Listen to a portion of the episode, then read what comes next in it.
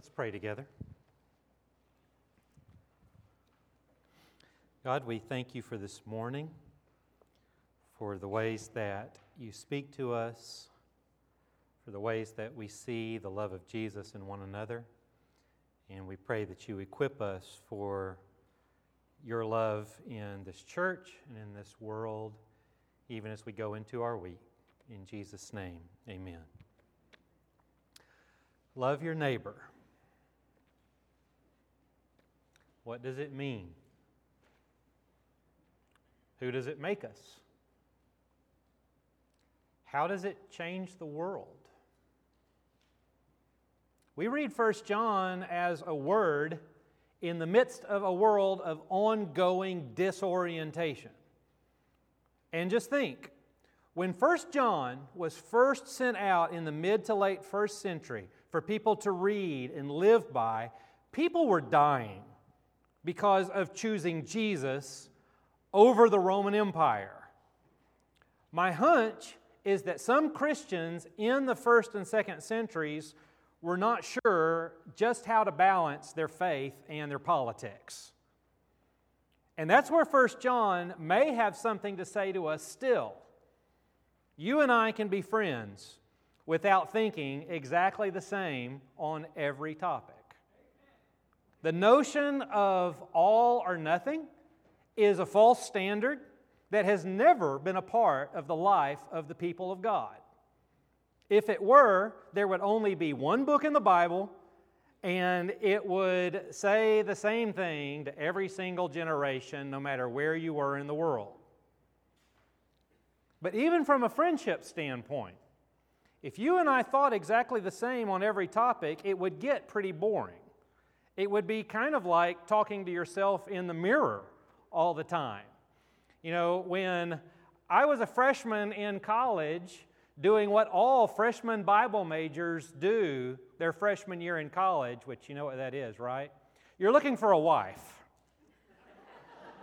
and so when I'm looking for a wife, I went out with one girl who just sort of nodded and smiled the whole time. And I was bored to tears, just bored to tears. And then I met Jen, and I was like, oh, okay. Um, I found someone who will challenge me and think with me and process and, you know, disagree. And it was just, it was wonderful, and it, and it still is. And so, why do we think that even in the life of the church, that, well, you know, we all have to line up? No, we don't. We don't. After all, I mean, think about it. When Tom Hanks's character in Castaway met Wilson the volleyball, they argued all the time, which was one of the things that kept him sane there on the island all by himself. Well, by himself and his friend Wilson. They processed with, with one another. Consider this recent observation. Our culture has accepted two huge lies.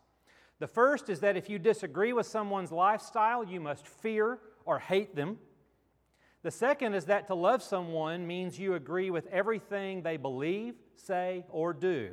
Both are nonsense. You don't have to compromise convictions to be compassionate. Dave Chappelle. Sometimes the beauty of our future with Jesus makes the present seem that much more dimly lit. So I want to read four sections out of 1 John this morning. That these four passages are pretty much going to be the bulk of what we hear this morning. So if you have a Bible in front of you, which all of you do, um, if you'd like to follow along, we'll be reading quite a bit of these passages. And I'll tell you why here in a minute. We spend our lives looking through a glass darkly. I mean, even the Bible says that. We're looking through a glass darkly, knowing that one day we will finally see face to face. But one of the things that the Bible does for us, one of the things that God continues to speak to us through living word particularly 1 John, is to remind us of what we too often forget, and that is something as simple as love your neighbor.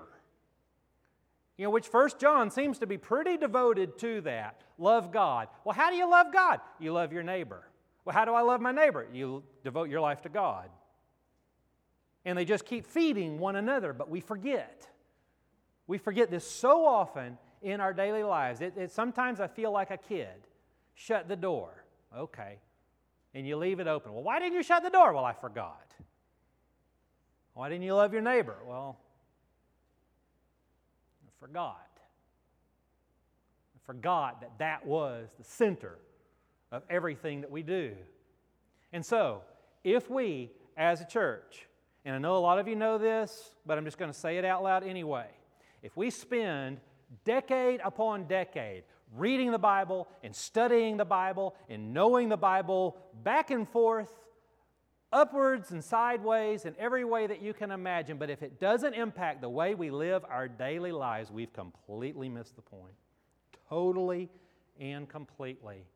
If you read 1 John last week, because remember the kind of homework assignment, and if y'all weren't here, if anybody wasn't here last Sunday, you can catch up this week. Monday, 1 John 1. Tuesday, 1 John 2. Wednesday, 1 John 3. Thursday, 4. Friday, 5 just a chapter at a time. But then spend time with it and actually let it impact the way that we live our daily lives. Because again, if this stuff is not impacting the way that we live, if we're not constantly seeking how to live this stuff out in our daily lives, you know, I read the Bible in 52 weeks, or I read the Bible in 90 days. Well, good for you.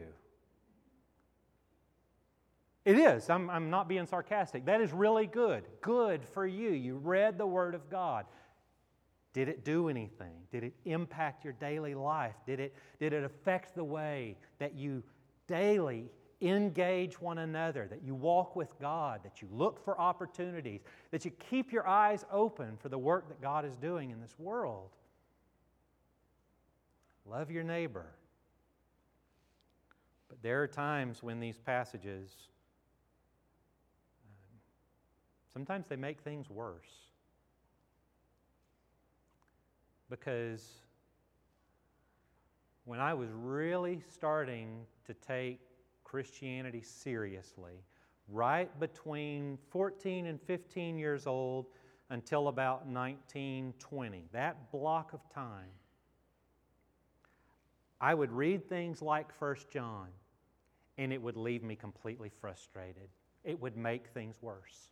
You know how? Because I would read this beautiful little letter in the back of the New Testament, 1 John. Uh, in first year Greek, 18 years old, you know what the first thing that we translated out of Greek once we kind of got our feet wet and new words and letters and all that sort of thing? It's 1 John. You just immersed in this book for years. But sometimes it made things worse. Because I would look at the vision of First John, all this wonderful language about love God and love your neighbor, and then I would look at the world around me and think, what happened? What got lost in translation? What, what, what's missing here? What are we doing wrong? You ever get that feeling sometimes? It's like if I just if I could just do one thing, it would fix everything. You know, welcome to what Christianity looked like in the 1800s. It was very, if we do this, this, and this, we'll get it right. I mean, there were, there were movements in the 1800s that thought if we do this, this, and this, we'll get Jesus to come back. And, okay, I know all right, so maybe that approach seems a little bizarre now, but there's a part of me left over. I guess it just got passed down to me through all this heritage of people following Jesus, but I still, I, I, I don't know, maybe just in practice think, man, if we just did this one thing, if we just did this one thing, then ah, it would all click. And everybody would love everybody, and, you know, God's in his heaven and all is right in the world. I don't know. We'll see. But this is a good place to start. This is the message that we have heard from Him and declare to you. God is light, in Him there is no darkness at all. If we claim to have fellowship with God, yet walk in the darkness, we lie and do not live by the truth. But if we walk in the light, as He is in the light, we have fellowship with one another, and the blood of Jesus, His Son, purifies us from all sin. If we claim to be without sin, we deceive ourselves, and the truth is not in us. If we confess our sins, He is faithful and just and will forgive us our sins and purify us from all unrighteousness. If we claimed we have not sinned, we make Him out to be a liar, and His word has no place in our lives.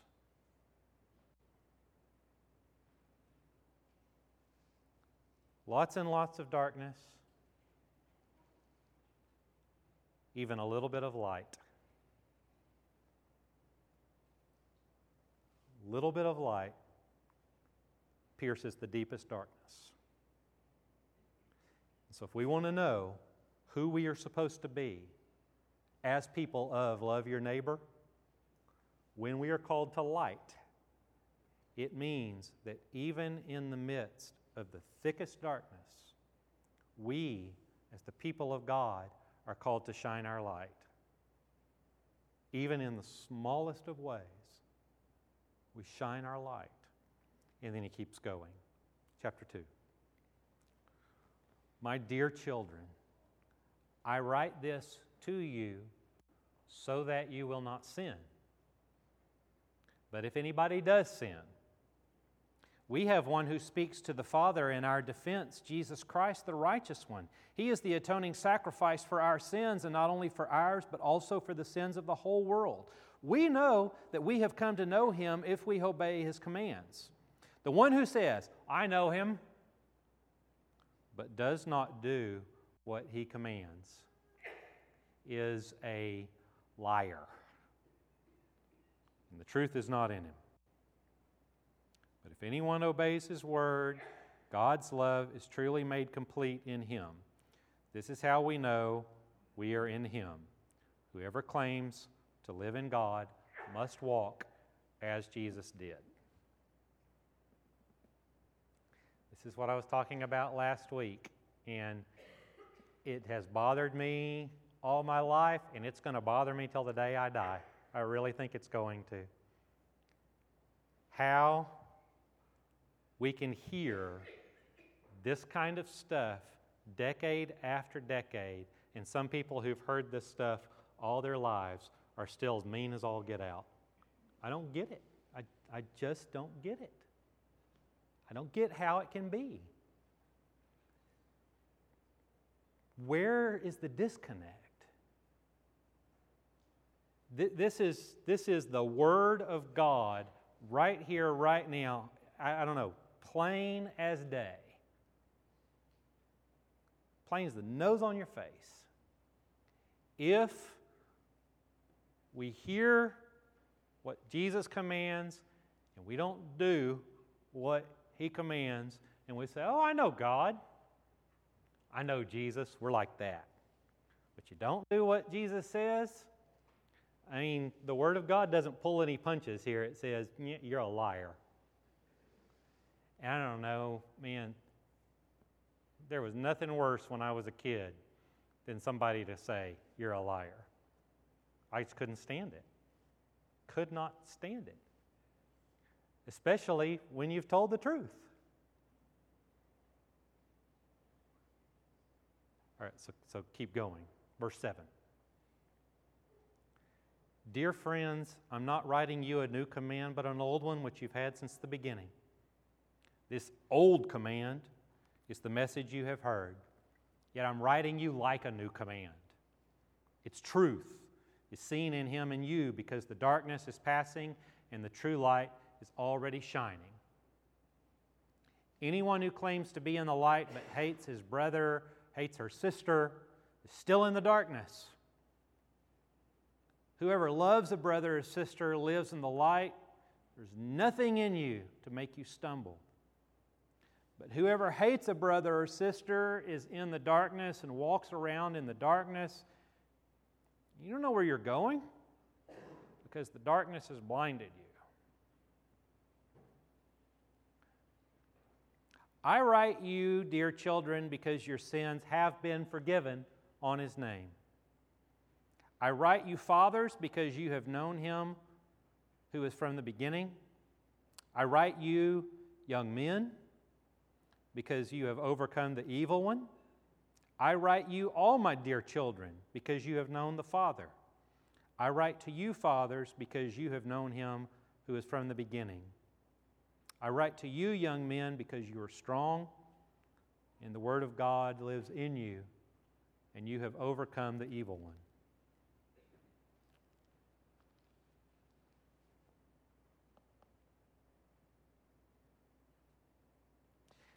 And I think that one is one that just needs to sink in for a while. Just read it again this week. Let it speak. Because I don't know about you, but living in this world that has gotten very good at acting like a world, if you actually walk in the world day in and day out, this is going to be tough to hear. Because there are plenty of opportunities for people in front of me and all around me, and sometimes that I just read about. There are plenty of opportunities for hatred to grow in a heart and fester. Right? You ever feel this? Word of God is saying, you know, you don't have to live your life that way. All right, so there's going to be people around sometimes that, um, all right, so maybe don't hate them, but there are going to be people who are worthy of righteous indignation. Right? Am I by myself on this one? Okay. So there are people all around you worthy of righteous indignation. All right. So there is a time and a place for that. Don't let it be your whole life. You don't think about it all the time. You know, whatever we are spending our days thinking about and processing and dwelling on, that's what's going to become our lives. And so, this is why we said, even if it's just an hour a day, even 30 minutes a day, read a chapter of 1 John, dwell on it. How would that impact our lives? And here's this kind of final command, at least for today do not love the world or anything in the world. If anyone loves the world, the love of the Father is not in you. For everything in the world, the cravings of sin and the lust of the eyes and the boasting of what you have and do, comes not from the Father, but from the world. The world and its desires pass away, but the one who does the will of God lives forever. You know what this is saying? Just kind of at its at, at its core, at its most basic movement. It's if we are living our lives measuring everything we say or do or think by the standards of the world, don't be surprised when you feel awfully tied to the world. What is God up to? I think it's time to start thinking of our lives as bigger than today to start living our lives in the promise of forever. First John, for the month of July, we think of it as this simple, lovely little book in the back of the New Testament. And it is this simple, lovely little book in the back of the New Testament. But if you take it seriously and actually try to live it, it's going to challenge us. But while sometimes it does challenge us, it's still filled with one piece of good news that's big enough to cover all the bad news. It has enough good to cover all the bad because all the while, the darkness is passing and the true light is already shining. It doesn't say the darkness will pass and one of these days the true light will shine. It casts a vision that says the darkness is passing and the true light is already shining. How then should we live? Love your neighbor. Amen.